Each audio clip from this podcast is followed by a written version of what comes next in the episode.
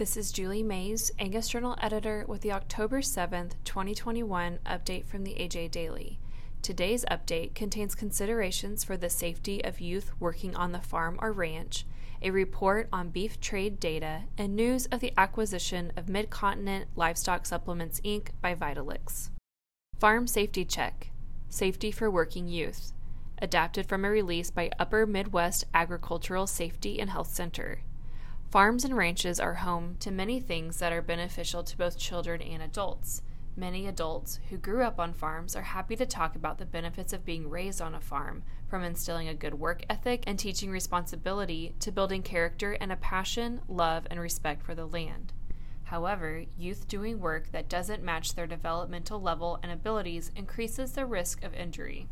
Children, teens, and adults working on farms face hazards not encountered in other jobs. Use these guidelines to determine if youth are ready to perform a job.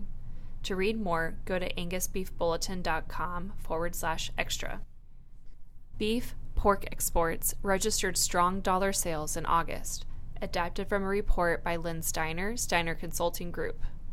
August trade data may be old news at this point, but it still offers insights on export demand and the factors that drove meat prices towards the end of the summer.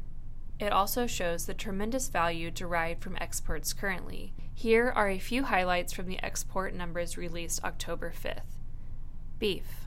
While Chinese buyers have cut back on purchases of U.S. pork, they have increased the amount of beef they source in the U.S. Lack of product availability from South America, less Australian beef supply, and continued domestic strong demand has contributed to the increase in U.S. beef purchases. Total U.S. beef exports in August were 107,259 metric tons, 18,107 metric tons, or 20.3% higher than the previous year.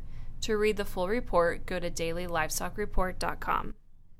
Vitalix acquires Midcontinent Livestock Supplies Inc. to expand production.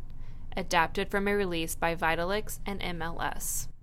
Vitalix Inc., an American owned and family operated company that specializes in low moisture cooked molasses supplement tubs, announced Monday, October 4th, 2021, that it has acquired Midcontinent Livestock Supplements Inc., with manufacturing locations in Moberly, Missouri, Valley Mills, Texas, and Ellendale, North Dakota.